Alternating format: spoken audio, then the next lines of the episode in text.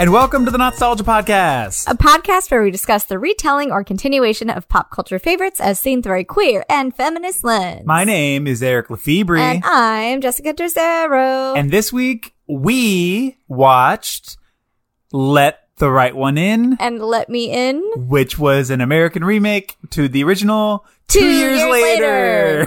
I like that we both. I- that was not even scripted. no, but that was like that's part of the whole reason. It's just like what what an interesting take to do a remake two years later. But I mean, the international connotation to it to be like we're gonna make the American version or whatever. Well, know. because Americans can't read subtitles, I guess. no, Americans don't know art. Oh God damn it. Uh, yeah, this was okay. So I had seen the original like around when it first came out, and I loved it. Yeah. And then I saw the remake because I was kind of, I had no other choice. Yeah. and, uh, so I went to go watch it and I was just like, what the fuck? Like, what is happening? It's so, and we'll get into it, but it's basically the exact same movie, the exact same dialogue Yeah. for most scenes, almost the exact same sets. Yeah, and same Um, shots too. same like shots. They they really tried to frame things specifically like the original. They tried like the dialogue again. Most of the crucial scenes are word for word the exact same. Well, I I disagree to some extent about the way that they framed the shots and stuff like that. Cause, I'm really just thinking about the pool scene oh, okay. because that's like well, I- that's the thing. because that's yeah. the critical. That's like, But I mean, there was like a lot of like lens flare and stuff like that. Oh, and there was, yeah. there was, uh, there wasn't as much space in the frame because this was done by, uh, J.J. Abrams' protege. oh that right. really? Oh yeah, yeah, for sure. So we'll get into it. But I originally, before even having this lens, was like, fuck that. And then now rewatching it again, and because like it's practically the same, but the choices they made and the the things like just little things that they decided to change, they mm. didn't even have to change. They didn't. They changed the fucking names of the characters. They didn't need to do that. Yeah. But then they also like some super fundamental things that are just like that completely changed the entire thing and what it was about. So I'm yeah. Yeah, it changes the entire tone of the film. Like, obviously, because it's the American version of it, we're seeing different themes, we're seeing different justification for action in certain characters. Uh, but also just like, it just completely missed it. like, it missed the point of the movie, sort of. Like, the remake was just like, okay, sure, but no. Yeah. Like- and I feel like if this was like a standalone movie, like it didn't have anything else Yeah. to compare it to because it was this was also a book that Mm-hmm. was then adapted into uh, it was a Swedish book that was adapted into a Swedish film that America was like, yes, we need this in American. 'Cause the sto- and you're like, what is happening? Because the story is cool and the idea is cool. And like that first movie was great. Like there was so much about the idea of it that I would like just initially be like, oh my God, horror film? Yes. Vampires? Yes. Like bizarre aging thing, to, uh, a conversation about bullying, a conversation about like all of that. Like, yes, all let's talk about it. Let's, Let's do, do it. Yeah. But, um, America just missed the point. I got shit to say. Yeah. Let's do it. Should we jump in?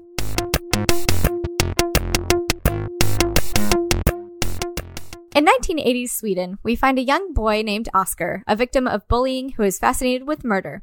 In the middle of the night, Ellie moves into the neighboring apartment with their presumed father slash murder daddy, who subsequently targets young men to capture and drain their blood for Ellie, who is, surprise, a vampire.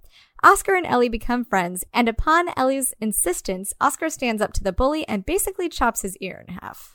On that same day, the neighborhood skepticism for the missing persons and the covert life of Ellie and their quote unquote dad come to an impasse when a body is discovered during a class field trip.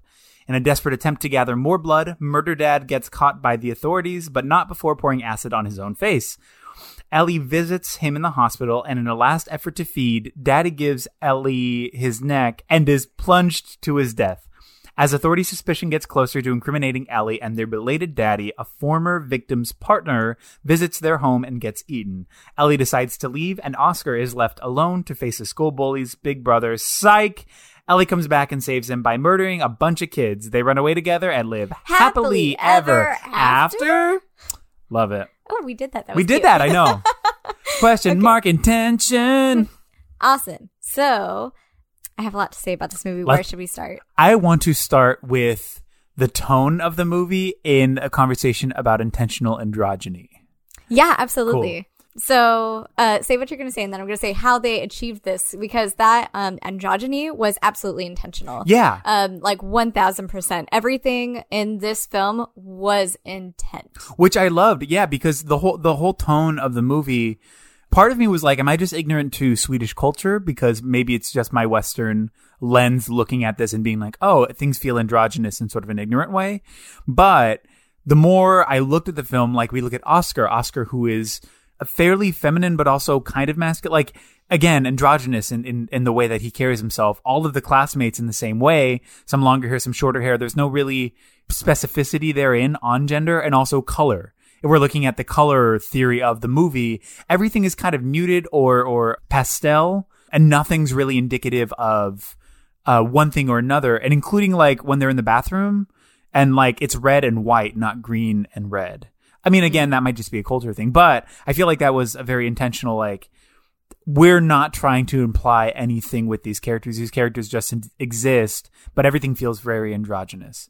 And there's only several moments where we see like masculinity and femininity in a very specific mm-hmm. way. Like, what were you Well, going and I think that that's something that in American culture we've come to just kind of like accept because it's just fucking everywhere, right? Yeah, oh like yeah, I go yeah, into a bathroom and it's fucking pink and I'm like, okay, but like I see somebody like open the door to the dude's bathroom and you The know, urinals are and- kegs. and and it's all blue and it's all like, you know, just reinforcing like the gender norms and things like that. Which- and yeah. And you know, we just come to expect that, Yeah. um, which is a, a choice one thousand percent they made in the new in the newer remake, right? And we'll Yeah. get into that. But what I really loved about this, especially, was that yeah, there's really no like gender roles aside from like you know any of the women that we see. They're just kind of like they're just kind of hanging out, hanging out with the dudes, right? Uh, we see the mom of Oscar for like a minute, and she's like a working woman. She's never fucking home, right? Yeah. Yeah. And then the only other woman that we really see, we see two women. One of them's a nurse, right? Mhm.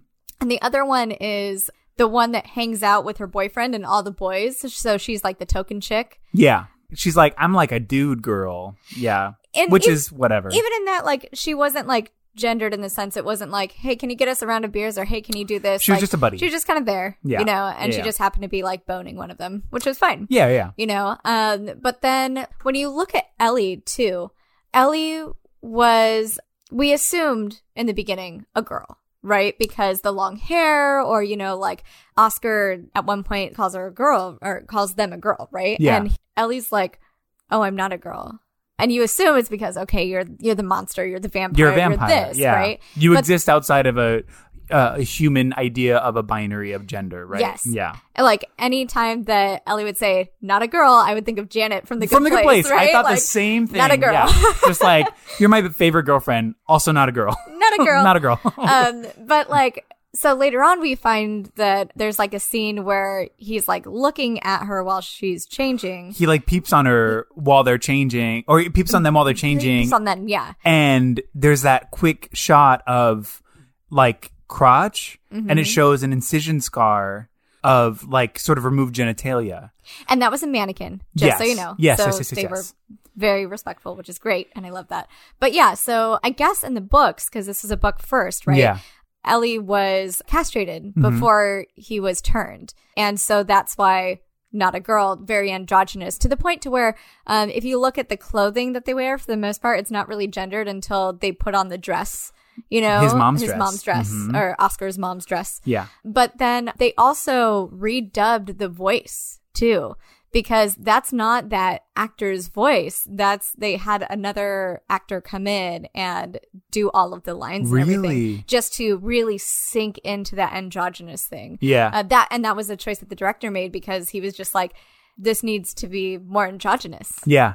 Which I absolutely love. And and part of that too within the dialogue, we look at Oscar in those moments when he misgenders them. Like that first time Ellie asks Oscar essentially posing the question, what would you say to me if I told you I wasn't a girl? He says, what do you what do you mean? It's just like, well, what if what if I told you that I wasn't? He's like, okay, that's fine. Are we friends? Yeah, he doesn't Like, care. Again, And I, I- I love the intention of that. So good. Yeah. And then later, when uh, Ellie comes to the window and like crawls into bed with Oscar, Oscar's like, "Will you be my girlfriend?" And then Ellie is Not just like, "Well, I'm not a girl." And then Oscar just, "Cool. Would you like to go steady?" Like Yeah. posits the question in a way that has nothing to do with gender, right? Like the the structure of a girlfriend or a boyfriend. Mm-hmm. Um, just like, cool. Let me rephrase. Do you want to go steady? Yeah, because it's it's not about Ellie being a girl or whatever. It is Yeah. literally just I like you. I like you. Yeah. I want to be your person. hmm So the intention of that, I thought, was so. It was just so cool, especially like. I don't know, like a movie about young romance and having such clear understanding of a gender expression and gender fluidity for especially a young boy to kind of be so open and be like, yeah, that's like not even a wince of, what do you mean you're not a girl? Well, what does that mean? Like, let me see. Like, nothing of that. It's just like, cool. You told me that. Great. Let me rephrase. Like, yeah, and yeah. Mm-hmm. I love that. And I love that that's the world that they live in because, again, like there was never any stereotypical like roles that people are supposed to Yeah. inhabit or Mhm. anything. You know, there are certain times where the character themselves is like a stereotype, right? Like the angry boyfriend, you know, Yes. and stuff like that. But like that's a stereotype of an angry partner. So yeah, I I, I loved that. But and then I also t- speaking more on gender, there was a clear dichotomy of a scene that I want to get into that felt like and again, this movie has a lot of intention when the plaid guy gets killed by Ellie in the in the tunnel. Oh yeah, yeah. When um they're like, "Oh, I'm I'm lost. Like I I have nowhere to go. Can you help me?" And he walks up. He's like, "Yeah, of course." And she jumps or they jump on him and just like devour him and like kill him. The friend of his is witnessing the murder from his apartment, which is up. So he's watching all of this, like one of his mm. friends is watching him die. They're cutting from what appears to be like kind of a big a big guy wearing plaid, very masculine. He just gave like a really like buddy buddy hug like with his friend. Cutting between the death of him with another male presenting person in a house that is adorned in a very quaint and non masculine way. He has like 30 cats. At least You know what I, mean? love that. So, I- the, so I you're love that. juxtaposing like the death of masculinity in a movie that has everything to do with androgyny with the sort of quaintness and breaking gender or gender assumption of masculinity in men with this sort of quaint, very soft spoken, more feminine presenting male. I love that. You know, so he's witnessing the death of a mas like this male presenting person is witnessing the death of masculinity as expected. And I think that's so interesting. That like is so good. you know, yeah. because the cutting of it too was so specific. It was like he's wearing this red plaid; it's very distinct. That's happening, and then it cuts to him in his house, completely quietly, just like looking out the window with all of his cats like meowing. That's a choice. That is Yeah, a choice. Yeah, absolutely. And like the whole thing, like we said, was created with intent because like the things that the director decided to take out of Uh-huh. the story, he decided not to show the castration scene. Was that a scene that was shot? in the book, it- oh, it's in there, right? Got it. Got it. Got um, it. Got it. There's another subplot that was cut where there's like a pedophilia subplot with Ellie's caretaker. So he said that it introduced too much thematic baggage into the plot for it to be handled properly within the film's runtime. And you know- that I think. Go ahead. No, and you know who didn't handle it properly? America. Oh fuck them. because they reintroduced that with no conversation about it, which was just like, what are we doing? Sorry, we're going to get to the next one, but that's a very good example of how not to do it. So I'm very happy that this one chose to not even open the, the door to having that conversation Yeah. without having anything to say about it. Cause like thematically, you're going to have a conversation about predatory behavior, which I guess in some ways this movie is about that, but a completely different version of that, right? Well, it's not like in the other one, it's like a caricature version of uh, predatory behavior. Yeah. And in this one, it is, um, it feels much more natural. Yeah. Like a natural order of things. And like, so one of the things I want to get into, I love the way that violence is depicted in this film. Mm-hmm. Not just because it, it feels more real and more tangible, Yeah. but I love that every single character, and this goes for Murder Daddy, this goes for Ellie herself, who's been doing this forever, this goes for the bullies, who this is what they want, this, they all have such conviction when they hit somebody or when they kill somebody or when there is violence used. I think just about the only person that doesn't have that is the big brother. Uh, at Oh, the very yeah. end. Yeah. Right. But everybody, even, even the bully kids are like, Hey, you should like knock that off. Yeah. Right. Like, Hey, like you, you need to like tone it down and everything. They will fuck with somebody, but like, you can see like they intentionally cut to like the little boy's face when like you know they're beating up on Oscar and he's cringing Yeah. a little bit you know like it's painful to inflict violence Yeah. and I think that this whole film was a, a discussion on cyclical violence Mhm. and how that works in different ways so you have the the obvious one with like the bully right the bully gets beaten up on by his brother who is probably you know by, by their the dad. yeah, Yeah. you know or somebody in their family Yeah. right They're they're Um, assuming a lineage of violence, and then they're taking that on Yeah. to Oscar, right? Mhm. Um, and then you also have that with Ellie too, you know, because they have existed for about 300 years yeah, as a child with the child's emotional capacity and all of this, you know, because even for being 300 years old, they aren't as mature as they should be, Yeah. like for, for having lived that long, Yeah. right? And it's, it's, the parallels to that cyclical violence, I think, is just really important, and in, also in the same way that they have their um, their murder daddy, right? And then when they're of no use to them anymore, they eat them, and then they're gone and on to the next one. yeah. So I I thought that that was really really great, and you It know- was, it, and it was so. It wasn't so expositive. It wasn't so ham-fisted. It was so subtle in the way that it was trying to tell this these story of cycles, right? Like like we were saying, this cyclical bullying, but also the life cycles of an of an entire existence. This person who we are story wise implying was once is in love with Ellie, Mhm. right? The caretaker was once young and they were at one point the same age, but now has grown old and and still loves them, but like in a capacity to where they feel compelled to, like they have to, because who else is going to do it, right? Yeah, like- and so and- once that's over, there's an implication that it's going to be Oscar, because then they leave together, and so the cycle begins anew, right?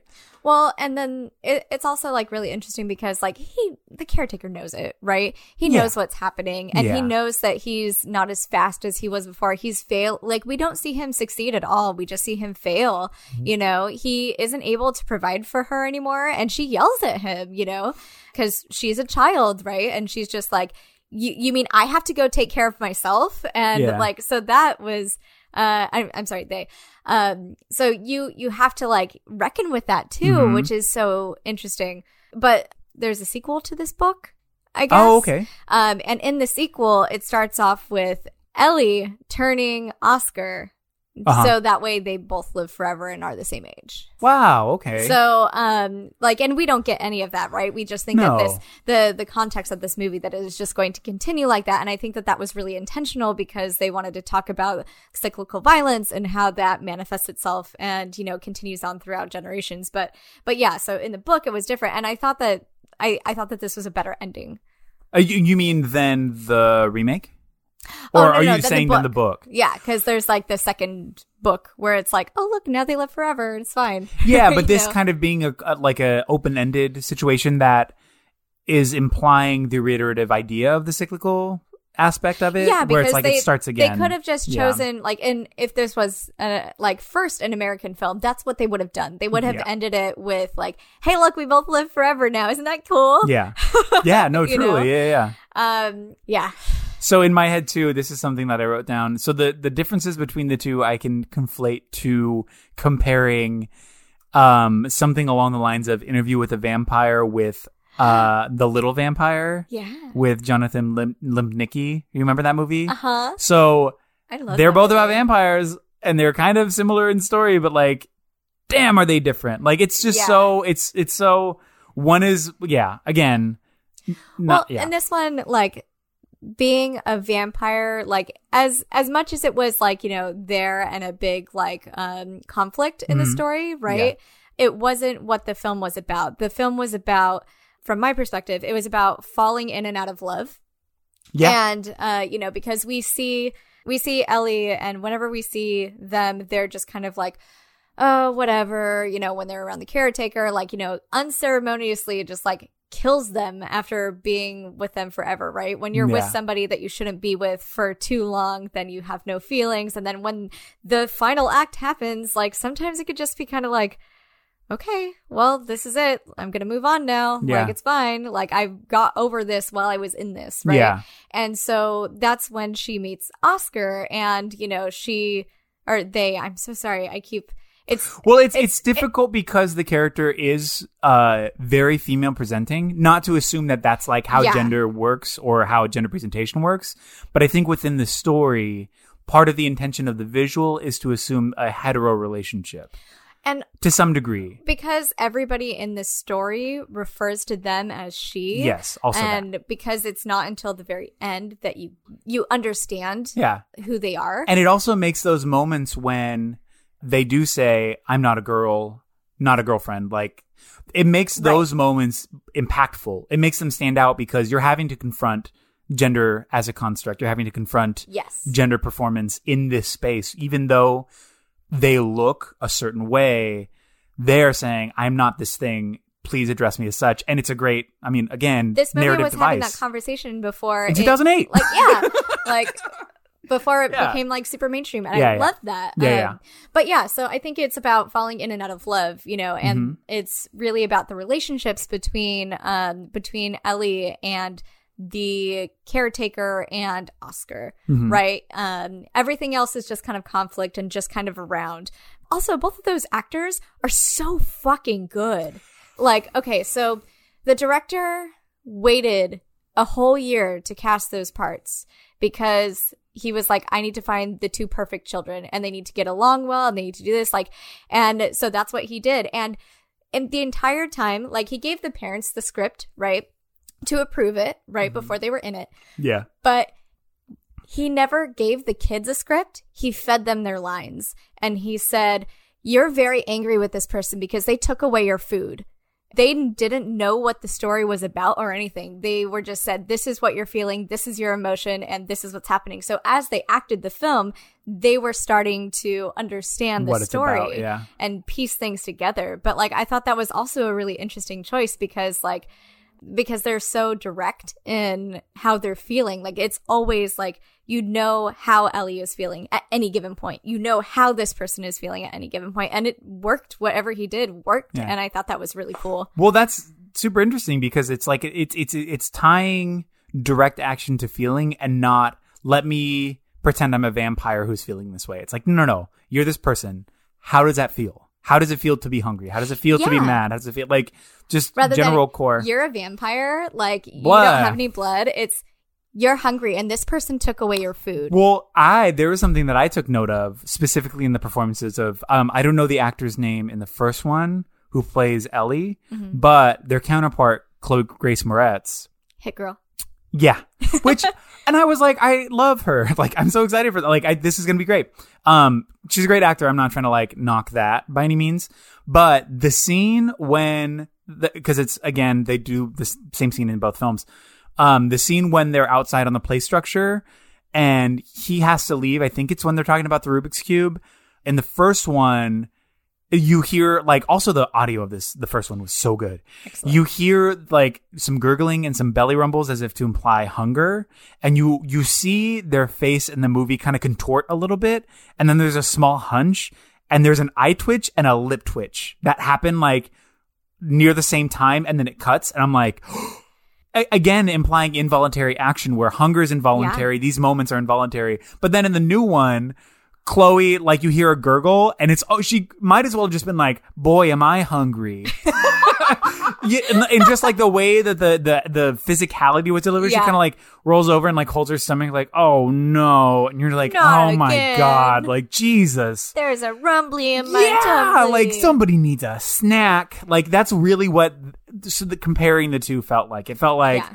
so intense and intentional and like really just implying exactly what the story is trying to say in, in, in very specific action. And there was so much space, right? There was Yeah. space in the frames, Mhm. right? There was space in the not only the way that it was shot, but in the way that the dialogue was paced as well. yeah. And in the way that it lets you linger on these actors' faces and just really like drink in what they were trying to convey to you, right? Yeah. And I think that just really like worked so well with the weight that was like all of these kids were saying, right? Like, you know, all that stuff that we were talking about with like, oh yeah, it doesn't matter. Whatever. You're not a girl? Cool. Fine. Right? Yeah. And it was it was never there was never a follow up. There was never a thing. It was just kind of like the the dialogue was just so intentful too. Like, ah fuck. Like, it was good. God. Yeah. There was one there was there's a bit of it that I want to get into that I wasn't sure how to to read, but the idea of female presentation in this and the violence attached to it. So like the only two characters we see who to some extent recipients of violence but also the bringer of violence Mm-hmm. are the only two female presenting folks in this movie. I did notice that. Yeah. So I don't, I don't like, because of a movie that has so much intent for not only the conversation about the gender binary and, and all of that, I don't know what that means in the context of this story.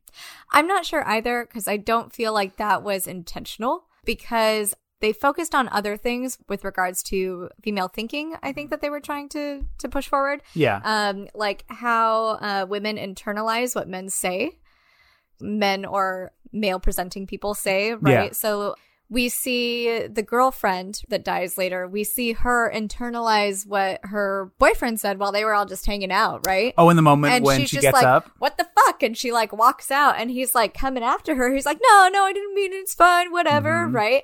And then that's actually what leads her to be to be attacked, right? Yeah. Because she's out in the open and she's just there. She's just a victim, right?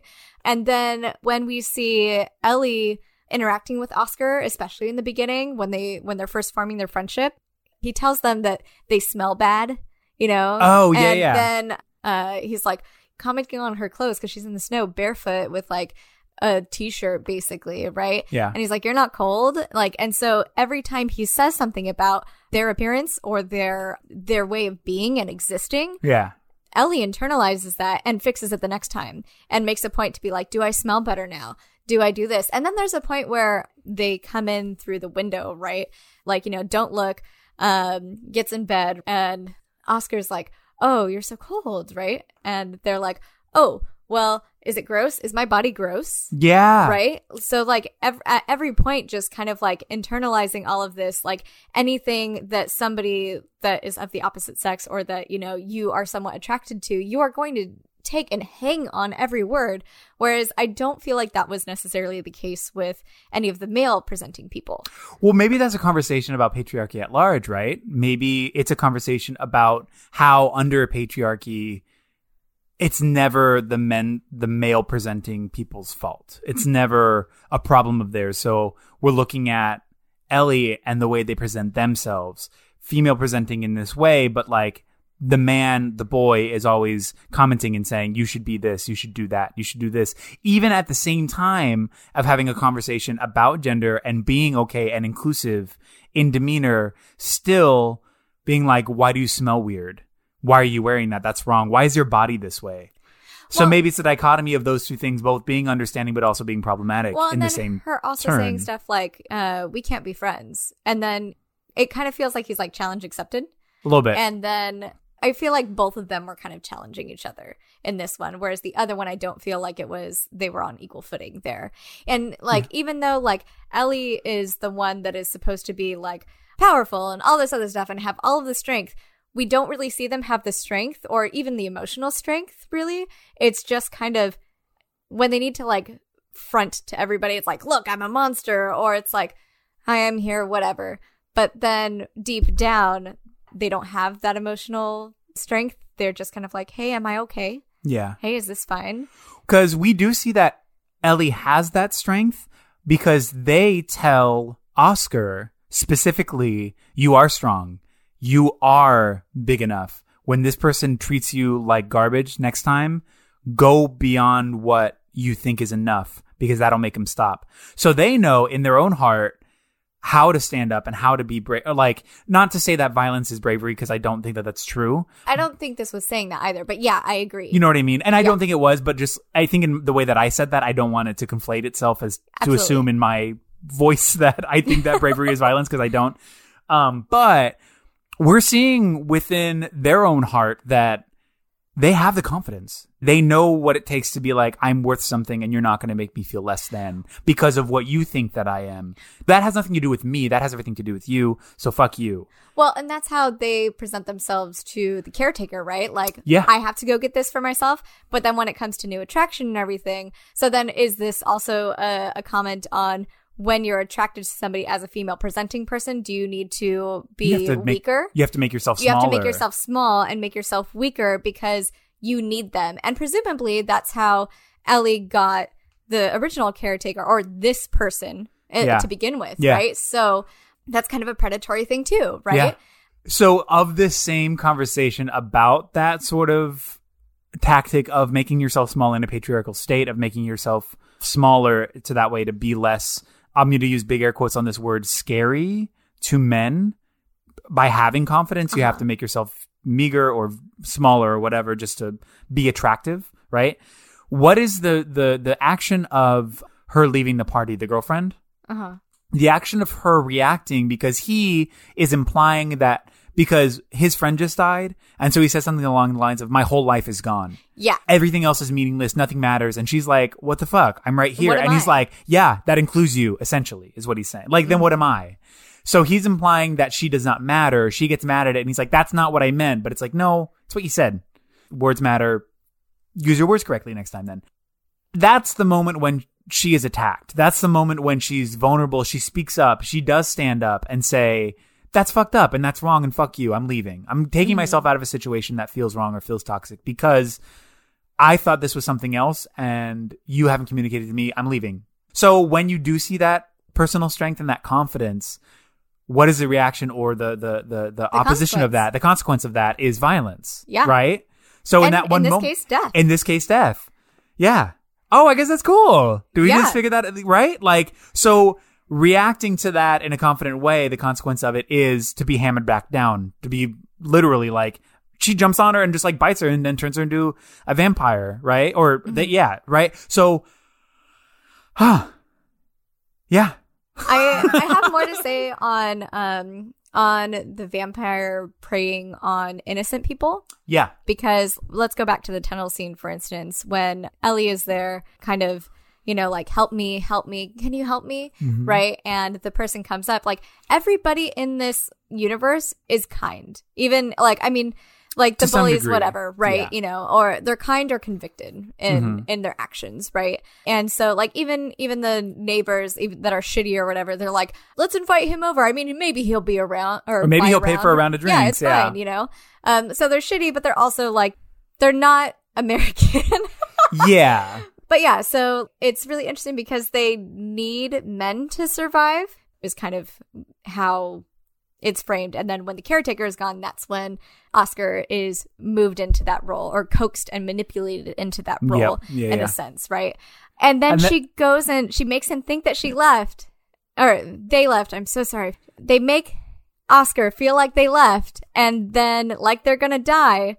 And ellie comes to save the day and then uh, it's kind of that part reminded me of like a dark of baptism because he's underwater Oh, right. know? And then he comes, when And he is reborn, essentially, everything's different. he's reborn as the new caretaker The new caretaker. Yeah. Yeah. No, I like I li- I like that take. I mean, I will argue I do think that having these two female presenting characters as being sort of one who is uh manipulative and luring and soliciting an idea of control and and all that stuff with money or with whatever like I'll give you whatever just be here with me. The other I I I don't fully like I think those moments when she comes back to the house and the cats attack her, that's more maniacal in a sense of like, I don't think she's in control. I don't, I don't, Oh, yes. I, I didn't Yes. think that she was like trying to get anything done or using anybody in any way. She was so confused. She comes back to be like, I'm here. And then all the cats like literally bite her and like she rolls down the stairs and then she goes to the hospital. And then that's when she's like on her deathbed. She's like, I can't do this. Open the blinds. Oh my god, that's right. So so having having these two, so one being the victim of the idea of male control, the other being um I guess a representation of manipulation to dismantle it. These movies are just so similar It's- that I I, know, was like, I. I was I'm like, confusing I'm confusing them because like they're basically the same, but just presented like s- super different. Yeah, yeah. Um, and it changes the connotation to everything. yes. You know, uh, but I do think that that like that was a that was exactly what I was trying to get to. Yeah. um, That- just pointed it out much more eloquently. No, but that's what that's what it sounded like you were getting at. Just in the sense that like you're getting two you're getting two characters who are essentially the same in their presentation. However, they're navigating it completely differently in this world. Yeah, yeah, exactly. Okay, cool. We're Yeah. on the same page. Yeah, cool. Yeah, Sweet. See, you were able to like decipher. yeah, and, and- but but even that like this is all just like kind of happening in, in like now because I just watched this today. But like you're you're so right in the way that you were setting that up because it's like this movie is so clearly intentional and so clearly like meticulous in that way, right? So these characters have to be mean something. These characters have to mean something in this world. These moments of violence uh, towards women have to mean something in this world if we're discussing gender in this way, which this film clearly is, right? So because of that, everything's intentional, and so that's I'm so happy we're getting to that because like yes. it like everything matters and means something. So yes, 100 percent that. yeah, I I do love that. Ooh. Um. Oh, okay. Where do we want to go from here? I want to talk about just it's sort of like a, a fun moment for me. Um, that last scene, just how The pool. the pool scene. Oh, yeah. So God, the pool. Yeah. essentially, if you haven't seen it, what happens is the bullies they lock the doors and they tell all the kids to get out of the pool except for Oscar, and then Oscar sitting in the pool. The brother of the kid he hit with the stick and like cut his ear, um, is there with a knife and tells him essentially, "We're gonna play a game. You have to go under the water for three minutes." And if you come back up, I'll just give you a little cut and be on your way. But if you can't last the three minutes, I'm going to gouge your eye out with this knife as sort of a retaliation for the little brother, which mm-hmm. again, violence begetting violence in this way, that's cyclical. So we're talking about cyclical violence, love, not love cyclical violence, love the theme, love Yeah. the, the intention here. So he goes underwater and they're like kind of watching the clock. And even the brother whose ears fucked up is like having his reservations visibly. You can see like, Hey, can you stop? The brother's like, fucking shut up. Like, no. Again, violence is painful. Violence is painful. And even the other kids who've like moved, literally taken themselves away from the situation and are sitting over on the bleachers now, just like with their head kind of tucked down. They're helpless, but they also know that what they've done is wrong. Like they're now starting to face the consequences of this murder that's about to happen. That They- they're accomplices. They're accomplices, but their their sort of whimsicality to the idea of violence and bullying and what that means, those steps led to this. And then it's a shot, and this is what I'm talking about that I would like, want to just like love, love, love, love, love. It's a shot of Oscar underwater again. You hear like glass break or some something to where something's happening topside uh, on the surface. It's still underwater. You start hearing screams, and then you see a full head fall into the water. One of the boys' head, and then there's just like blood going. And then this is the thing that fucking got me. So cinematic horror. Yes, we're seeing like chopped limbs. We're seeing blood. Cool, great, gorgeous. We love. But cinematically, they kept showing like these shoes, like the bully's shoes. And then in this moment, you see the tips of those shoes being like violently pulled across the top of the water as Almost if like they were skiing. yeah, almost like they were skiing on their toes. So you see Yeah. their toes like fly across the water with like such speed. So like implying that Ellie has them and is flying them across the, like so it's scary, but then seeing those shoes that like we see, we know which kid this is on the top level, just being like flown across.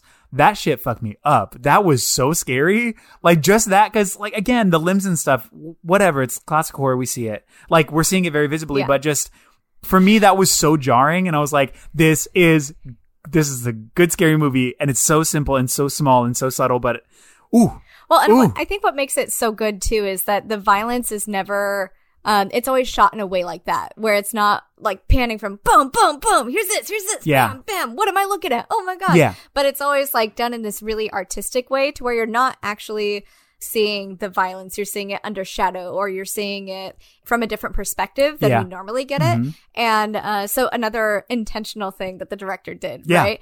Um, the director is not a horror director at all Okay. read the book, loved the book, Loved wanted to do it, decided that they were not going to start trying to do any research into horror or anything was just like I need to do this because he wanted to write it about the the kids. Yeah. And that's what makes this movie so amazing and so gorgeous is that by not focusing on that violence, you're able to like it's there and it's done in such a tasteful way Yeah. that you Yeah, are yeah. actually able to focus in on the characters and allow them space for their feelings. Like while they're allowing themselves space to have these feelings and to figure out these weird, complex, big things, like you as the viewer are also able to do that too. Yeah, a hundred you know? percent. And I, like you said, it's not allowing the genre to take hold of a story. The story is the pertinent piece of the puzzle here. Pertinent piece of the puzzle. Ooh, alliteration. We love it.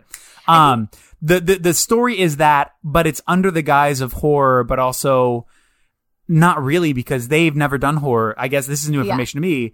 But what a fresh take then. Because if this is a first go at horror, you're getting like not what's been done, what can we do?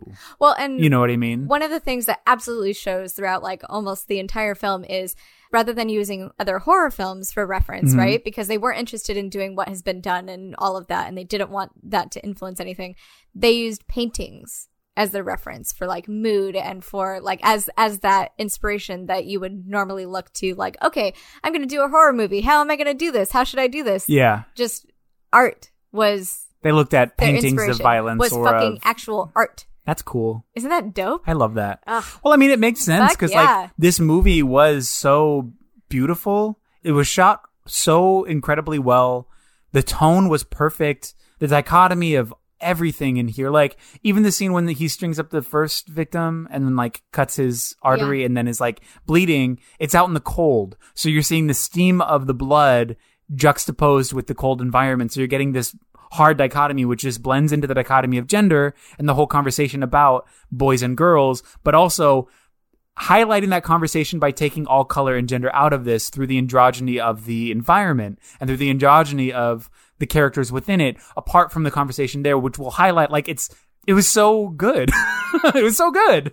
You're so smart. You know what I Damn. mean? Yeah. Because because if you're if you're breaking it down into a dichot like to to highlight certain things, it has to be boom this, boom that. Like it's so well done. yeah. Ah. It was so great.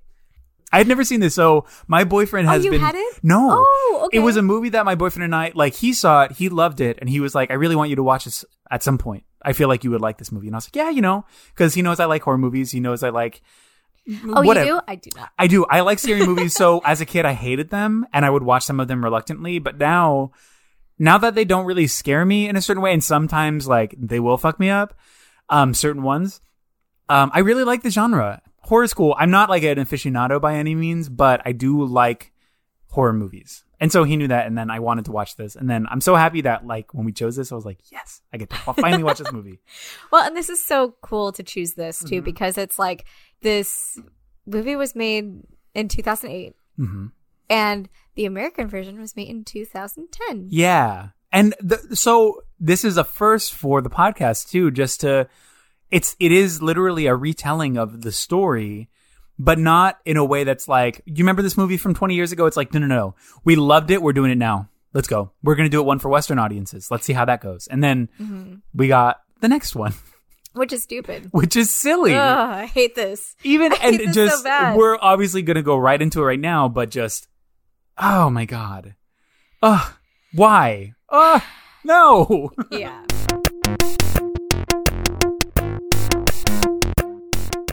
In 1980s New Mexico, we find a young boy named Owen, a victim of bullying who is fascinated with voyeurism.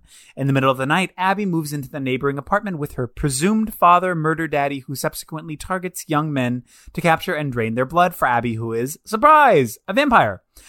Owen and Abby become friends, and upon Abby's insistence, Owen stands up to the bully and basically chops his ear in half.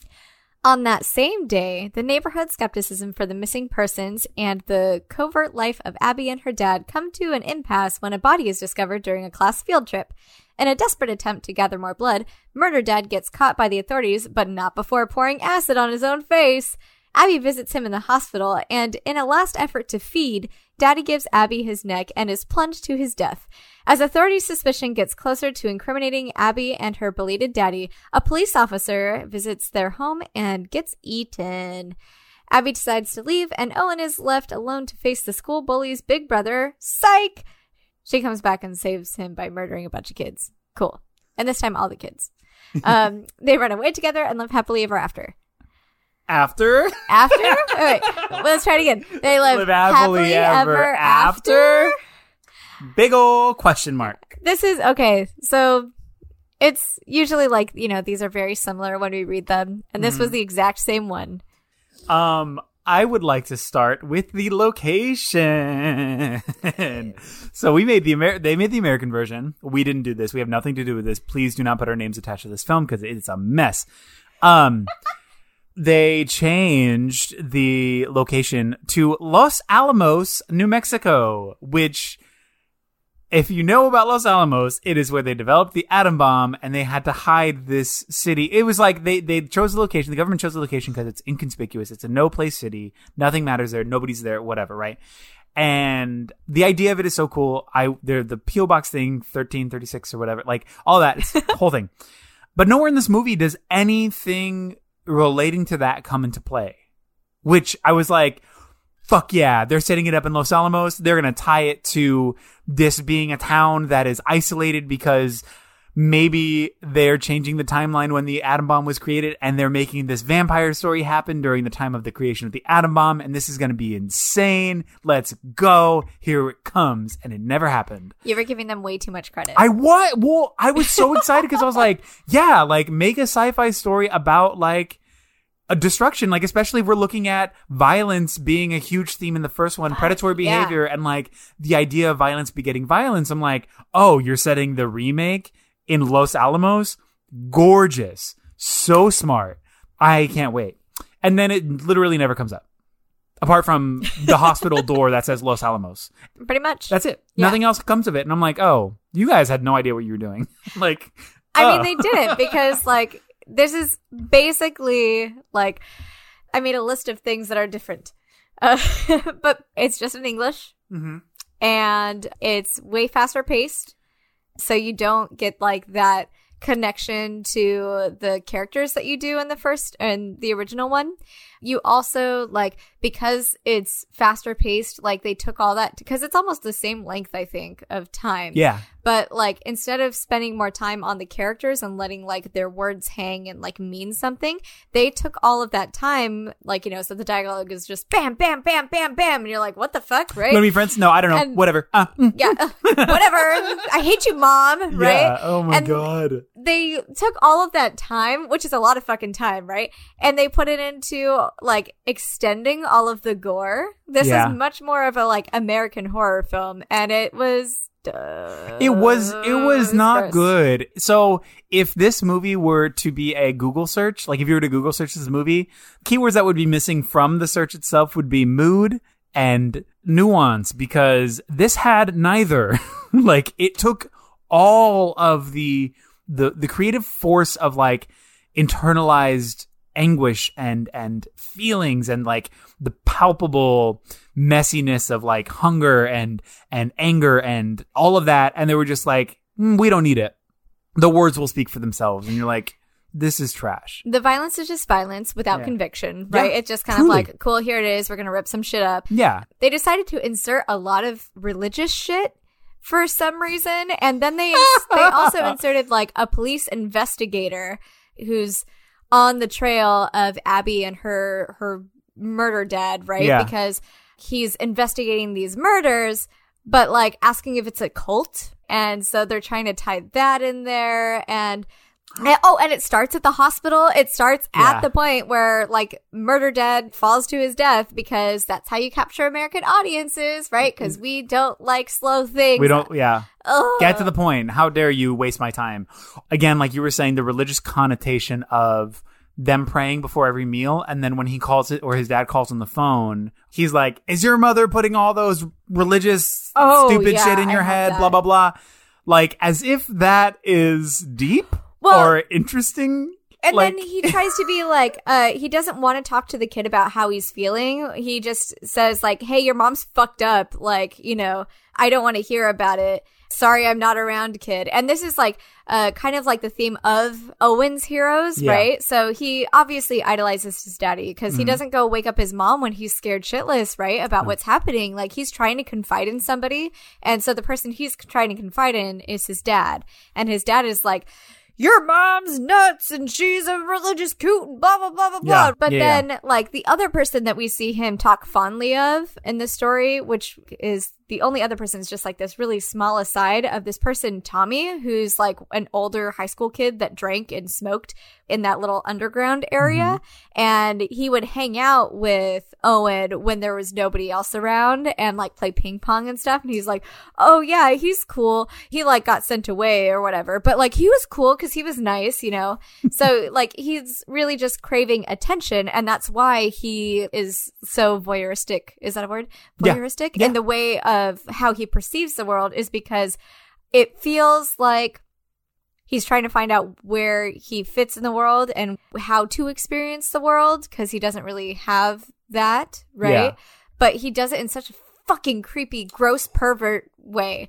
So, like, Oscar from the first one was a murder boy, right? He had his murder Bible where he would take the clippings of, you know, and then it's perfect. Okay, great. He's going to go murder for Ellie and that's fine. In this one, he's just a fucking pervy boy. Also, everybody that he like, cause he's always like watching people from behind a door, from behind this, or from his telescope and stuff like that. And every fucking person that he observes in this film dies every fucking person. The bullies the boob women the uh, who i want i want to talk about That's a whole- because that's a whole thing.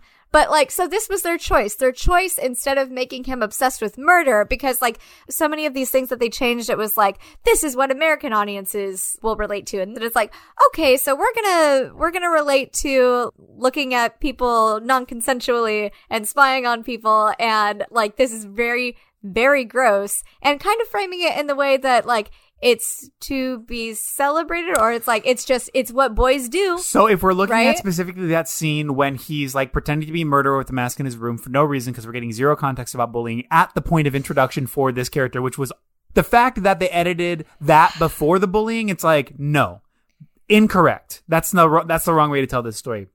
But in that same scene, he is scoping out the neighbors who are fighting and then immediately having sex. Um, Yeah, which was also like the violence and sex thing, but also when he's spying and like she shows her boob, like the whole thing, she sees that he's looking and like kind of like acknowledges yeah it, and then he like ducks down like, oh no. And then the next day, she kind of gives him like a wink wink nudge nudge, you saw us. So not only are you sexualizing a child, but you're also in, in some capacity by being like, hey, hey, you saw my boob or whatever, like whatever the look was. like was. she wants this like like women okay so um There's so much here. women are women in this film are around only to be sexualized or to be pitied or sometimes both. Yeah, yeah. so like so yeah we see her like you know and she's like angry and whatever and then she like gets frustrated and leaves and then comes back and then he's it's okay baby it's fine. And then like suddenly they're like boning down or about to bone down and the boob falls out right? And it's like okay and like you said like she she sees him and she's like oh like women want to be watched. Women want you to look at them and want them right? It's- and that was super super gross. It was crazy and gross. then like and then there's another part which is a throwaway part. I think it's like the introduction to the bully where like they're in the pool right? And he tries to undo one of the girls tops oh, the there. bully does. yeah. And she's just like no gross. And then the teacher that's there is like don't do that. And then the fucking bully like is just like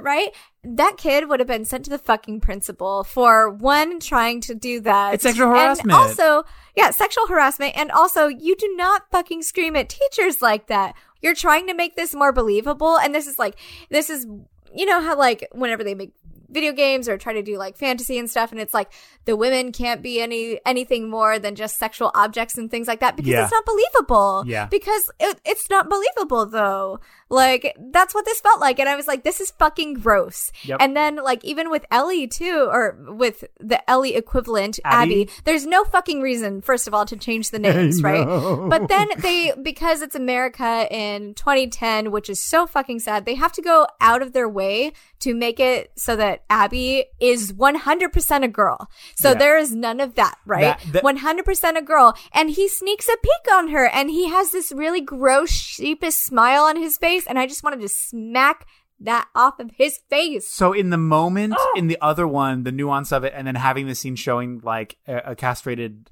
body, like showing that provides the context for the idea and the conversation about gender in such a specific way with such intent. Again, they replicate the scene because again, they're doing scene for scene, almost exact. They take away the where like we see, and so then it's a conversation about gender, and now it's just a conversation about him being a creep.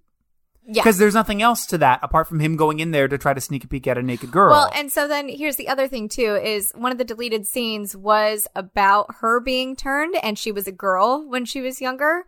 So they completely got rid of they completely erased what the first film was trying to say about gender and androgyny and all of that. Yeah. And so that was another fucking deliberate choice, Be- which was Be- bad. because they left in the lines, I'm not a girl and I can't be your girlfriend. like they left in these lines that were so intentional with the conversation about gender in the first one to now it's just the surface level what we were expecting from the first one but it dived into like I'm not a girl because I'm a vampire yeah, and which is like okay fine but like I don't know like she's also you. more monstrous too, right? Yeah, yeah, yeah. So um that's another thing about the women in this. Like so normally like I break my notes down into like, okay, cool, here's character, here's character, here's like this theme, and we'll put some stuff in there. Abby was originally her own, and then as I was going through this, I'm like, no, she's a sub note on a section that's called the treatment of women in this because she really like she is just there to be monstrous and she's Mm-hmm. just there to empower the man in this film in a way that that wasn't their purpose in the original film. yeah And so I just found that super, super gross. And it felt like, it felt like, and I, a lot of this too, I think is because, uh, the dialogue was just so rushed too. Like, like she, they went out of their way to show that she likes puzzles, right? Because women like playing games, right? And then the, the way that she manipulates him is much more like, predatory like she's intentional in that she's befriending him and she like blocks his path she's like you're not gonna go and then she like the same line that she delivers where it's like we can't be friends feels more like we can't be just friends. To me the way that i was reading a lot of this because of like then like you take into they they decided to go around the the pedophile route too with the with that scene in the kitchen right? yeah so where th- there's a scene in the kitchen when so later we find out that like yes they were loving it is fact it's canon it's very clear it's super super ham-fisted. In this kitchen they're standing there. He looks at her um the caretaker who is like 65 she is like 15 she puts her hand on his cheek and he gives like a soft like nuzzle. Like it's it's this very not platonic sort of romantic touching of the face like implying that yes they are lovers yes. So we're getting a very clear depiction of what the story was talking about when it was talking about like he's aging and she's not. So what looks like in this case a pedophilic relationship. However they go into no detail to discuss it. They go into no conversation about it about its badness about what it means about all of that stuff. They just do that surface level and be like well they're in love. And you're like no that's not the take here that's No. not the that's not what we're and, talking what And their way of showing that love was gross, first of all. And then like he's just really like jealous. He's like, Don't see that boy. it's it's Like Dude, it like so- that was fucking gross. so and then he's like, oh. Maybe I'm getting sloppy because I want to get caught. Because he's like because he's like trying to punish her and because that's also her form of sustenance too, right? So like Mm-hmm. that's him holding that over her head in this weird ass controlling relationship. Instead of candy, he's holding blood over her fucking head. which at the end of the day is implying the idea that quote unquote love is blind, right? Because this is sort of the end of this relationship, but they've existed in this relationship in its form for however long that that man is old, right? Yeah. So they've made it work. Love is blind. Love knows no age. No, y'all. This is a 70 year old man and a fucking 14 year old girl. like, I don't if care if she's really 300. Exactly. Like her, the But the if that's thing- the hill you're dying on, no, this is a no, no, no. That is not the take. That's well, not the because take. like when when just like in the last one, you when you take the vampire Yeah. and you see what they are and where they are maturity wise and Mm-hmm. all this other stuff, they did not like any any person that's three hundred right would be wiser. I'm I get wiser all the time. I'm in my thirties now, right? Mm-hmm. Um, but like. it gotta be bold. You But gotta if be I were still like in the crazy hormonal chaos that is Yeah. my preteens or my early teens, there's no telling like how you would react and what you would learn and what you wouldn't learn. And the way that they're trying to like portray this character is even though they're 300, they haven't learned anything. And that's why they still need another person because they are still dependent on connection to somebody else and they don't know how to be independent emotionally or physically or any of that. exactly. Um, and so that's what makes this truly disgusting, you know, is that well, it's- it's it's like if you're gonna everything like, about it is gross, but that is even more gross. This person super knowing bad. this is perfect. They're the perfect person because they are going to stay this beautiful age forever. Fuck that. because that's the implica- that's the implication of it, right? Yeah. And then next to that, though, if you're gonna open that book to have that conversation, you better have that conversation. And this movie didn't. this movie took the side of pedophilia being fine. Nobody else is in Abby's corner. Who is she going to go to if she is being hurt or abused hmm. or anything? Yeah. What's she going to do? Go to the police? What's going to happen? Is she going to like leave and then he's going to like tell all of these things? Her choices are to destroy him, to like kill him, or to put up with it. Yeah. And how long has she done that? For fucking like 60 years? 70 Yeah. years? Or however the fuck old he is? Yeah. Like that is just so gross Yeah. everything about that I was not on board for. I couldn't- I I could I could not. Because like if you would have taken out that one scene where they had the caressing embrace, changes. I just showed the picture. Showed the picture. Show the that would have been fine. Show the picture. That would have been fine because you are implying like yes, they were young at the same age at one point. Like, look, this is a picture from what the 30s. Great. She looks the same. He looks young. Where we know that this is a relationship, but showing that moment of affection is like a so unnecessary, but b it's just you're choosing to make the story about that, and you're fucking saying great, cool, great, we endorse. No, Like and no. all these choices that they made were for American audiences, right? Why is this what American audiences needed to see? Is it because of shock value? Is it because it's like, oh shit, oh my god, like like It's I hate it. because again, it lacks all nuance. Whereas the other one, even though there was some subtextual implication of that relationship that is never discussed or shown because the director knew I don't want to even open the door to that conversation from the book because of what it implies and also the visual aspect of showing that kind of story. We don't need to do it. Whereas this one was just like, fuck it. It's in the book. Let's just go for it. It's like, no, you can, you can make the choice not to. And again, take out that one moment and you're implying that in all of its glory, but you're not creating this world where it's okay. And it's just like, go the fuck home. Well, and that's again, that's another way that they just didn't land whatever. The, I don't know what they were trying to do. They didn't land it, and a lot of it was because it was so ham-fisted because they were so overt in the dialogue. Yeah. Instead of like letting there be some sort of inference as to how the characters are feeling, or let the actors act. And they also just the way that things happened too. Like they were just so extra.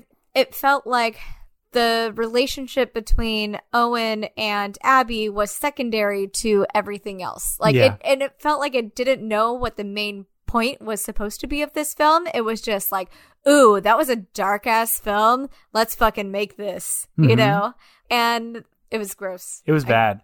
And one thing that I want to point out, if there's any implication of what this movie was gonna be, was like the shred of implication for what the movie was going to be at the beginning. He's eating the now and later's on the bench, and he just tosses all of his wrappers on the ground and covers them with snow. Which I'm like, oh, okay. So I don't know what the implication of littering has to do with. If it's a conversation of uh, like a really broad swing at classism or an extremely broad swing at like people who like I don't know what it was, but it was so like seeing the first one and then this exactly next to it, the intent of littering, like what does that mean for an American audience? Are you trying to say something about the class system? Are you trying to say something about poor people? Are you trying to say something about entitlement, about privilege? What like so you're trying to make this big statement with this movie and like trying to be like, look what we're like for an American audience. It's like you missed every fucking point because I got nothing. And then the moments you landed on, oh, pedophilia, sick. For me, I thought that that was because he was trying to hide the fact that he bought those from his mom because he bought them with, With her, her money, money. because he fucking steals from her because we needed to see that, you know, like yeah, but- and also okay, let's let's talk about his fucking mom for a minute, who obviously like her husband is like still like just being super like emotionally abusive and threatening Yeah. and all of that, right?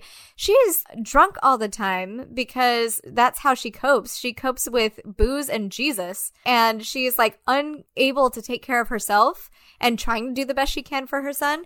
And so he's just going to steal money from her. Like, mm-hmm. cool, that's great, right? Love. So like she's another person that is taken advantage of during all of this. Just like all of the women in this are, even Abby, are just so submissive Yeah. and like they are not the focal point even though there's there's more women in this movie they are just there for the male gaze or to be shown as being submissive yep. Yeah. That's or it. pitied right Pitied. Yep. Oh also i want to talk about speaking of uh the treatment of women and this was also a really weird choice for them to do.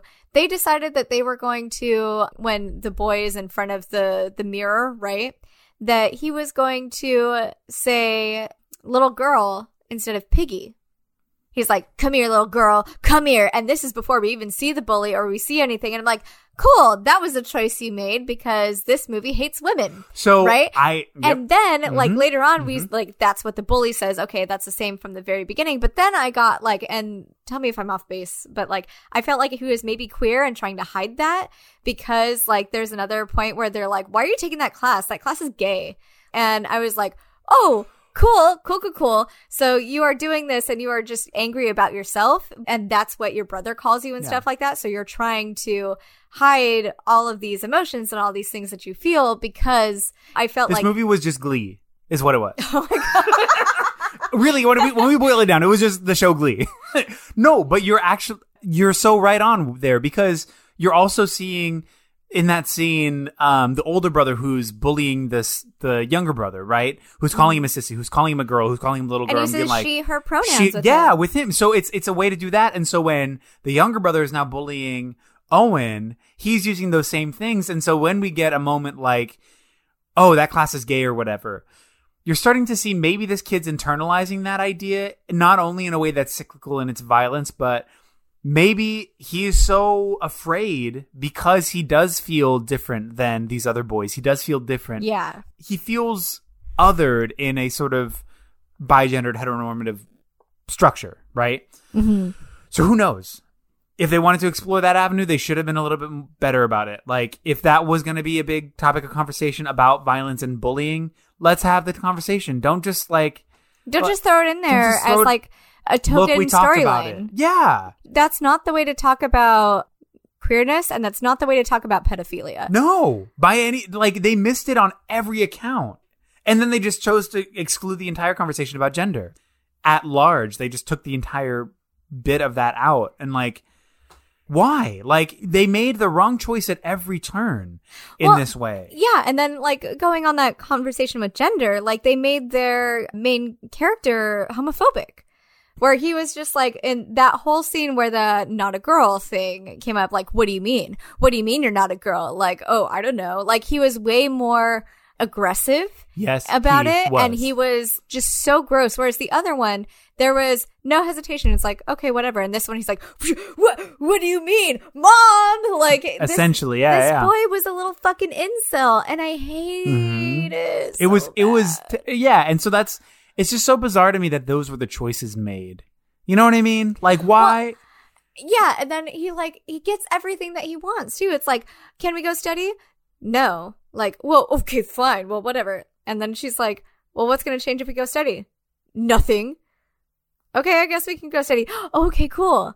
Right? And like it, it's just this is a movie about the boy getting what he wants and not having to do any of the work that's needed to get it yep but like then it's also played a little bit more into like her manipulating him too. So like they deserve each other because he's both suck. he's a gross boy and she's manipulative. yeah oh my god i would be way like not to say that i would be less critical but like i feel like i would be less critical if i hadn't if i didn't know that the other one existed and i just saw this one i feel like i would be like oh okay like it's fucked for some reasons but like okay fine.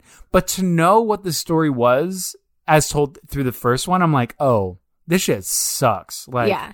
this story is great and you guys fucking ruined it. Like are you kidding me? You ruined the entirety of it. Like what? No. I know, we're just getting It's more just- and more it mad. just it just it make it made no sense. Like the cg violence also like to add insult to injury as far as like visually whenever she's attacking it's like a computer generated oh, image of her, like Oh, whole going image on changes. yeah she has these weird contacts and everything. She's more monstrous. they make her more monstrous and Yeah. they, they like deepen her voice they give her a demon voice with all this stuff which is like god stop like, Femininity is to be feared.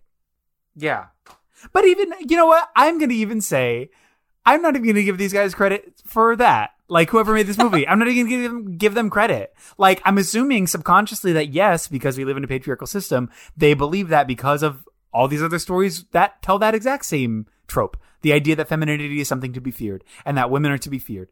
Not even getting started on the idea that the bullying tactics is using she pronouns so living in a misogynist society where yeah women are trash and women are the worst and women are to be lowered and to be feared and femininity is to be feared. And the idea of being like we talked about in the other one a male presenting person who is feminine or a female person who is masculine and breaking that gender binary that's all to be feared right? Within the same turn. Yeah. so subconsciously if that all exists i don't think that this was a conscious choice in that i do i don't even want to give them credit for it. I think it's just something that was ingrained in them. It wasn't an artistic choice to open a conversation. It was a fact of real life that they just threw into the story to not comment on it or to not elicit a conversation about it. Like the other film elicited so many conversations and opened the door to so many moments to talk about what it means for this and what it means for that this one And it gave you space to think about that and unravel that to think about as you were going through the story. So they said the one thing and then there was like a big pause where you were able to like sit and digest and think and be like, oh, yeah you know, Mm-hmm. and like sort out your own feelings. So, like, you know, in 2008, that came out, right? So you were able to challenge your own feelings on gender and the gender construct and everything, yeah right? yep, yep, yep. And this one was just like, fucking, nope. like, just- we are going out of our way to make sure you know that she is a girl and women are bad and it is bad to be referred To to, be as feminine and cool. Yeah. Ugh. Oh, here's one cool thing that I thought was great. Some of the cinematography was sick. Some of the tone of the like visuals were good. I think they got right to some degree. So like the way that the caretaker gets victims, he breaks into their car, sneaks in, hangs out in the back seat, and then drugs them. Those scenes were So cool. they were they were scary Yeah. and like, oh shit, this is wild. And then when they're at the gas station, so when he he targets that victim, then he's pulling out of the parking lot, and his friend's like, hey, can you give me a ride? And the tension of like him throwing his bag in the back, landing on the feet, they get to the gas station to fill up, and he's like, fuck this, and going according to the plan. The intended victim goes inside and the friend stays in the car. He's going to light up a cigarette in the car, goes to look for his lighter in the back seat, notices the shoes. Then he turns and looks at the guy's face, and that's when there's like a struggle. Yeah. We're getting the shot inside where the car is like rocking back and forth, like they're whatever. This whole scene, I was like, wow, this is like cool. Whoa, this is intense and I'm I'm interested. And then when he finally does drug the kid in the car and then he gets in the driver's seat, starts the car, drives off in reverse. The whole so it's like a one one shot of him pulling out, the kids running towards the car, him backing into traffic. Had he drives into the wrong lane, going the wrong way. There's a car coming this way, and then a collision from behind. You see the car get hit, and then the car rolls down a hill, but it's all the same shot from the camera that's inside the car as the car's like Yeah. rotating down. I was like, that was great. That was sick, we love this. Like, How can you fuck everything else up I so know hard? this was like a great moment, a great sequence. It was surprisingly well paced for a movie that really doesn't handle pacing well. You guys sure got this right. Like I loved this, you know. And then immediately following that is when he sees the kids running towards the car, the caretaker, and then feels like so out of place. He's just like, "Let me get my acid and pour acid on my face." it just felt so misplaced because, like in the first one, he has the kid tied up in that room and then the kids come in he's locked he's trapped there's no way out it gives the character room to breathe to come to terms with his decision right yeah. i am caught i am going to go to jail i need to make sure that eli is not discovered because they know where i live now these people know me they know my face they know i moved into their friend's apartment what am I going to do? And we're getting all this. This is all inferred in the moment where the movie lets the character breathe, right? The doors are locked. The kids are going to get in eventually, but the kid's strung up. He's calling for help. He is caught. He's done. He takes the bottle that he brought into the other room and in a beautifully lit, like tile room, it's almost like a shower. He sits in the corner, goes to the ground. The light's perfectly on his face. This is like a minute sequence or whatever Yeah. and then he pours the acid on his face and it cuts right so it's a decision it's intentional he had to think about it he had to think about the consequence he had to think about what it means because it's going to be fucking painful his life is over This one was like, oh fuck. yeah he's coming to terms with all of these things and then in this one it's like the car accident he's like well i can't get out where's my acid and you're Yeah. like what you're supposed to imply that like he can't be discovered. At what point did we have that conversation in this story? In the other story, they knew where he lived because they saw him and they're at the pub, the whole pub scene. Where's the pub scene here? It's Yeah. not there. So why are we now inferring that he can't be seen even though he hasn't really been seen yet? Like, does not work. They tried to do a lot and say a lot without doing the work to get there. Exactly. Exactly. I- this- Exactly. this- exactly this- that. just the whole thing was like it felt like just about like a kid that was like, "Yeah, I hate you, mom. I don't need you or this town. Yeah. I'm gonna get out of here. Yeah. I'm a pop punker." I know. he is now in the band Man Overboard. Um, no, that's a that's a joke. I don't know that. I don't even listen to that band. Hey guys, if you listen, if you're in that band, I don't. I'm sorry. Oh, and then another scene that I thought they handled well uh, was the, the pool scene. The same scene that I was super impressed Oh, by in the yeah. first one. In this one, it was just as fucked. It was just as impressive in the way that it was it was done. I was like, yeah, cool. That's exactly what that scene should have been. That's exactly Mm-hmm. this. Obviously, it has a different feeling because the setup to that was so fucking different. Well, and Right. the the girl doesn't leave. In in the original, they leave one person alive. So there's one kid that's there that's just like, what the fuck just happened? That's kind of crying. He, and he was the one that was uh, the most con- convicted Uh-huh. whenever like the violence is happening and stuff like that. But in this one, they're all fucking dead. Um. Also, there's a gross trend that I hate and that I don't know why they keep putting it in films, especially in the 80s, where uh, they're going to do the blood brother thing where Oh. they cut themselves and they like, you know, mix blood or whatever. Like, I could see that being in like, you know, 50s or whatever. Like, I know that was a thing back then. But like in the 80s and like during like the AIDS, AIDS epidemic, epidemic. and stuff like that, and how prevalent that was, like it is so weird that they put that in there in both versions. And I don't think that they really thought about that. It was just like, oh, cool, blood. Like, yeah, because then that's going to make her go crazy because that whole thing to me in both versions it feels very like weird and out of place and it is literally just so that she has to reveal to oskar or to owen whichever version that she is this monster or she is this vampire they are this vampire that was the whole intent behind that but they could have done it other ways like in the middle of the aids epidemic this is not what you're gonna do you're right. That is a trend. Like, look at uh, it. That was they- that also yeah take- they in they- the 80s? Uh, I believe so. Yeah, yeah, they do. And that movie had to do with homosexual themes. Also, Yes, it did. So, could we argue that essentially because it is at that time, or at least a few years into the epidemic, they discovered that it could be transmitted through blood? Is this a way of saying I trust you enough?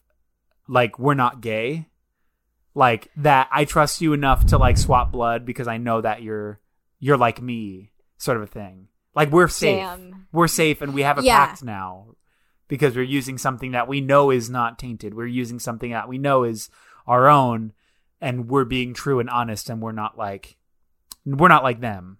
We're not the other. We are the ones, right? Yeah. Could that be our? I mean, I don't know. This is all like off the top of my head, but is there some? I I wonder because you're so right. That is a that is a trend specifically for like that time. I wonder if if that has something to do with it because Well, even if like you, you go into like the 90s and stuff like that, like that's always kind of like the ultimate thing and like a the ultimate bro thing. the ultimate bro thing is to like do the blood brothers thing, right? And then if you're a girl and you get on it, then that means that you're one of the guys or you're accepted because you, did know? something that was masculine. Uh, yeah, exactly. So like to me, it's just weird that that's a thing because I never fucking did that. But then it, like, No, first of all, I don't want to cut myself. No. like If for the sake of like camaraderie or brotherhood or like I don't know what. what I also Like- certainly wouldn't do that with somebody that I'm romantically interested in. Like if I went up to Dave and was like, boom, like, and not even like, uh, it's not even like a conversation about it, right? They're just like, boom, hey, look, I'm giving this to you. It's implied that it's just going to be reciprocated. male vulnerability is only achieved through violence. oh no! oh my god. Isn't that emblematic? okay, yeah. Sorry, but you're right. Like, oh lord. oh lord, like you're so right though. Like, if he just cuts his hand and just goes and be like, "Hey, look what I did. and both of them. look what I did for you. Look at me being vulnerable for you. I Yeah. want this. You want this too." And, and it's it like, means shut up. more because at both of the points in the film, Mm-hmm. you assume that the vampire is female, right? Yes, Because again, like you see that so much with like dudes in like the ultimate bro thing, but like because it's a girl or a woman that you're doing this with, it's like extra, Yeah. you know. Or also because if you look at it, uh, look at both Oskar and Owen, they never really had any male friends, any male counterparts, and anybody that they did was direct representation of toxic masculinity in one way Mm. or another. Um, but like everything that like a lot of what we said in the first one too still also stands for this one in in terms of like femininity Mhm. and how it's treated and and things like that. I think um those really stand up. I don't know if you've seen both of them, you know what we're talking about. Yeah, I just watching the first one was such a delight and a treat. Watching the second one was such a chore, but it reestablished why the first one was so good. Yeah. And it reintroduced the idea or or the ideas that were posited in the first one, the the questions they asked. It reestablished that all of that was intentional and all of that was a choice because this one made none of the same ones and and and in, in some cases chose not to choose they chose not to Yeah. to, to make a to make a choice or to, to start a conversation about it so this one just made the other one shine even brighter because of how poorly handled the subject matter was whereas the subject matter of the original was so well thought well handled uh, well executed you know Yeah. And I, I think that's also why the director of the first one, um, Alfredson, uh, was approached about making the American version of the film. And he was like super like against it. He was like, no, they should just read subtitles. yes Like, you know, this film exists why do we need to redo it just for the language Ken, he was like, and I quote, can you not just get everyone to see this one? It's a perfectly good film, you know. And he's so right. He is so There's right. no reason that this had to be remade. And this is like the budget version of it too. Like it felt so diluted. It felt like it It wasn't a good movie. I If you- uh, listeners, if you watched this and you liked it, because I know there's several people that I've talked to that watched this first and really liked it. And like recently, because like, we told them we were doing this, went back and watched the original. We're like, oh, fuck that. Yeah. like like do yourself a favor and watch the original because all of the things that it's talking about like we were saying with like gender and everything were really so good and well so done. important Yeah. and this movie is a disservice to everybody Yeah. Truly.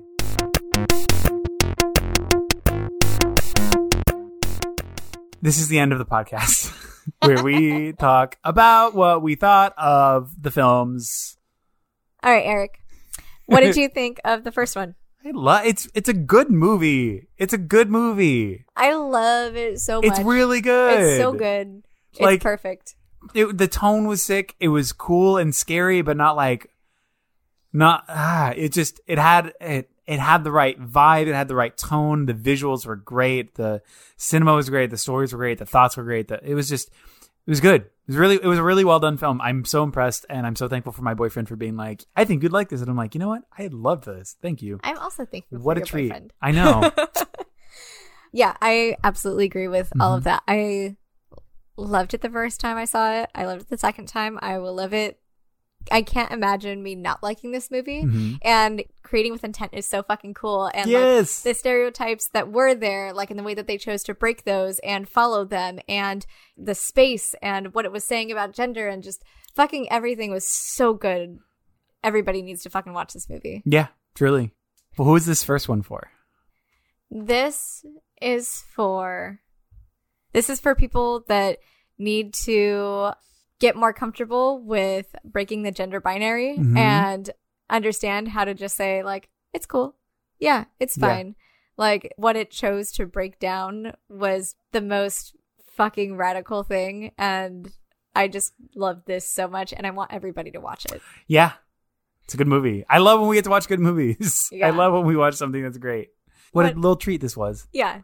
Okay, what about the remake? Was it new, interesting, or the same, progressive, regressive? And how had the story evolved with the two years difference? The two years. the- Okay, so I love that for this one, we're just looking at the unnecessary remake of this. Like, it did not have to happen. We didn't need it. It was two years after the original, just for American audiences. And like the director of that first one said, can't they just read subtitles? Like, this is already a great movie. Why are you having to do this? It's true. It was so unnecessary. We didn't need it. I think it was regressive. I think it was less interesting. I think it was an oversimplification of a lot of intense and very nuanced discussions about cyclical violence, about gender. It missed, it just, it was bad. It was bad. I good. think it was 1000% all of those, but I think it was a slap in the face to Americans. Mm, yeah. Because, I mean, sure, people went and saw it and liked it and stuff like that, but people would absolutely, like, everybody I know that has seen, like, the original fucking loves it. it's now like, And- damn, that's the one. And they see this and they're like, oh God, what was that? What was like? Yeah. you know, because we are smarter than we're we're better than this. Yeah. Give us credit, y'all. Yeah, we're better than this. Like this did not need to be this gross. No, it didn't. I want to be like, it could have been better, but I'm also like, it was better. The original. That's the one that like this didn't. It didn't need to be made. Did you like the Romeo and Juliet callbacks for us? Oh my like there was like the scene of like When here they're in- comes the boob, here it comes. Yeah. oh my god, they're watching the exact same fucking Romeo and Juliet that fucking we watched and I was in like- class. We were meant to do this. We were meant to do meant to this. do this. This is it. Yeah. oh my god. Legit Oh though. man, yeah. it but, had this movie had the but same. they were like trying to like insert that and like some like oh well like so the religion thing never paid off in this fucking movie right and then like the But you know what this was? So in the way that they were trying to set up Love is Blind, wrote this like the pedophilic romance. Yeah. They're trying to say that like we can never like actually be together. We can never because we're from different worlds, so it's never going to work. So they're reiterating and reinstilling this idea that their love is forbidden. They're affirming pedophilic behavior. They're affirming pedophiles. Cool. Yeah. Really? What? What other? What other? Oh my god! This is su- that sucks. What other? No. What other reason? what other justification for that being the movie that the kids are watching in class? Apart from the fact that Owens saw the lady's boob in the first scene. oh my god it was just and- like Juliet and there's boobs in this movie, like, and then they included the scene of love and forbidden and it can't happen. It's that's what they're doing. That's why that movie's there. That's why the scene of the hand caressing in the in the kitchen was there. That's why in the last scene there was the photo strip of them as uh, as young people in the 30s to show yes we have been together and we have are a couple. Like that's why it's all there. she doesn't care about him. The caretaker in both films, he dies unceremoniously, and Yep. she never thinks about him. She never sheds a tear. She never brings him up. He's dead and he's fucking gone. So like, uh, yeah. Sorry, I just like, uh, there's there's still so much to talk about with these movies, and I'm just, There's yeah. Ooh, okay. who is this for? Um, I don't know. Who This was for J.J. Abrams. This is his his friend was like, "Hey, look, remember this movie? This movie that just came out? I'm gonna do it, and I'm gonna put some lens flare in it for you, and it's gonna be so cute. And look at here's all the things. Yeah. This is here's a boob. Yeah. He read he didn't read the book, he read SparkNotes uh, of the book that the director like spent years studying. Pedophile. yeah. Got it. Uh. oh, he's a pedophile? Oh, that's just gonna be the A plot. We're just gonna go for that. like toss that on the front end. That'll be the overarching thing. There's oh, he's bullied. There's no. Co- oh, okay, you know what? Kids are bullied. It's great. Let's just make her a girl because we You know, we're not gonna talk about that. You know, No, that's, thank you. You know, that's too hard and complex to go Yeah. into. Cause j- Oh my god, I can't even Who do Yeah. you think this is for? I don't. You're correct. It's just people who don't. People who don't want to talk about gender as a construct. People who don't want to talk about queer people. People who don't want to talk about consent. People who want to talk about. God, Um, we didn't even get into consent. and into consent, that's a whole right. That's a whole other thing. Like people who don't want to talk about all of that because they're like, well, that's not my existence. It's like, well, Queen, you don't. You're not the one who the world revolves around. You asshole. Like you probably also think yours is flat. Go fuck yourself. like yeah, you jerk. Um, We're so aggro right now. it's just so We- silly. It's like it's so so very so very silly, and it did such a disservice to the first one. And it's for people who have a hard time with nuance. It's for people who don't know nuance and can't let a joke land and can't let a room breathe and can't let somebody have a moment. I don't know. It's for Americans that want to feel like they have good taste in cinema, Yes. but don't want to bother reading subtitles. No, but they do. Yeah. Hey, Eric, What's up? did you like it? Uh no, didn't. I did not like this movie. It was not a good movie. It wasn't good. Such a slap, like you said, such a slap in the face at the other. It's a, like such a fuck you. Like, oh, you made this good thing. Let's make a fucking D-rate version. Dude, I'd be pissed if I would be somebody did this, like to like to something that I spent so much time and care in, and then it was like, all right, cool. Here, where you want to remake this? No, I don't want to remake this. Okay, cool. We're gonna do it then. Um, what? How about no? And how about fuck you? J.J. Abrams' friend. Yeah, I don't like it either. Nah. Meh. And I didn't like your Star Wars movie, so meh. Oh, me neither. I have so much to say about that fucking movie. Know. Don't get me started. I know. We like talked for like for days about this. I know we did. We did. We were just Oh, like we both got out and like we were you, me, and my boy, like we're all just like texting like, and then this, and then that meant this, and then what? what And then fuck this. Fuck and this, again, this, I'm not even a big Star Wars boy, like, but I could tell just based on uh, with you know what, yeah, We're gonna talk about that shit yet. at some point, but Yeah. we're gonna let everybody simmer down, and then we'll bring back the conversation. Anyways, I think I'm done. I'm done too. Oh, did you like this movie? Oh no, Okay, cool, sick. chill. All right. So thank you for listening. We really appreciate it. You can write into us at nostalgiapodcast at gmail.com. Find us on all the social media, nostalgia.pod, nostalgia podcast. I don't know. It's everywhere. We're, Yeah, um, Instagram, Twitter mainly. So We're- not everywhere, but, true. Yes, um, tell your friends. tell all Subscribe. your friends. Do the Subscribe. thing. Yeah, We leave us a rating, a review. If five this- star us.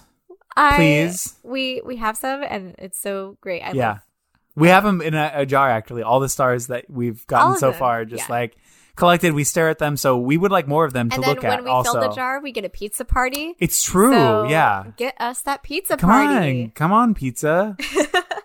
Um, we would like to say thank you to David Tercero for providing technical support, Danny Bar- Ugh.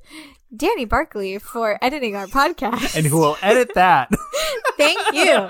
Um, and thank you, Eric. Thank you, Jess. Now, um, we're gonna do the Yeah, yeah, yeah. thing. Yeah, yeah. At so, who do you want to do it first? um, Sure. We just have one last thing to say Stay cute. and stay critical. Okay, bye. Bye bye.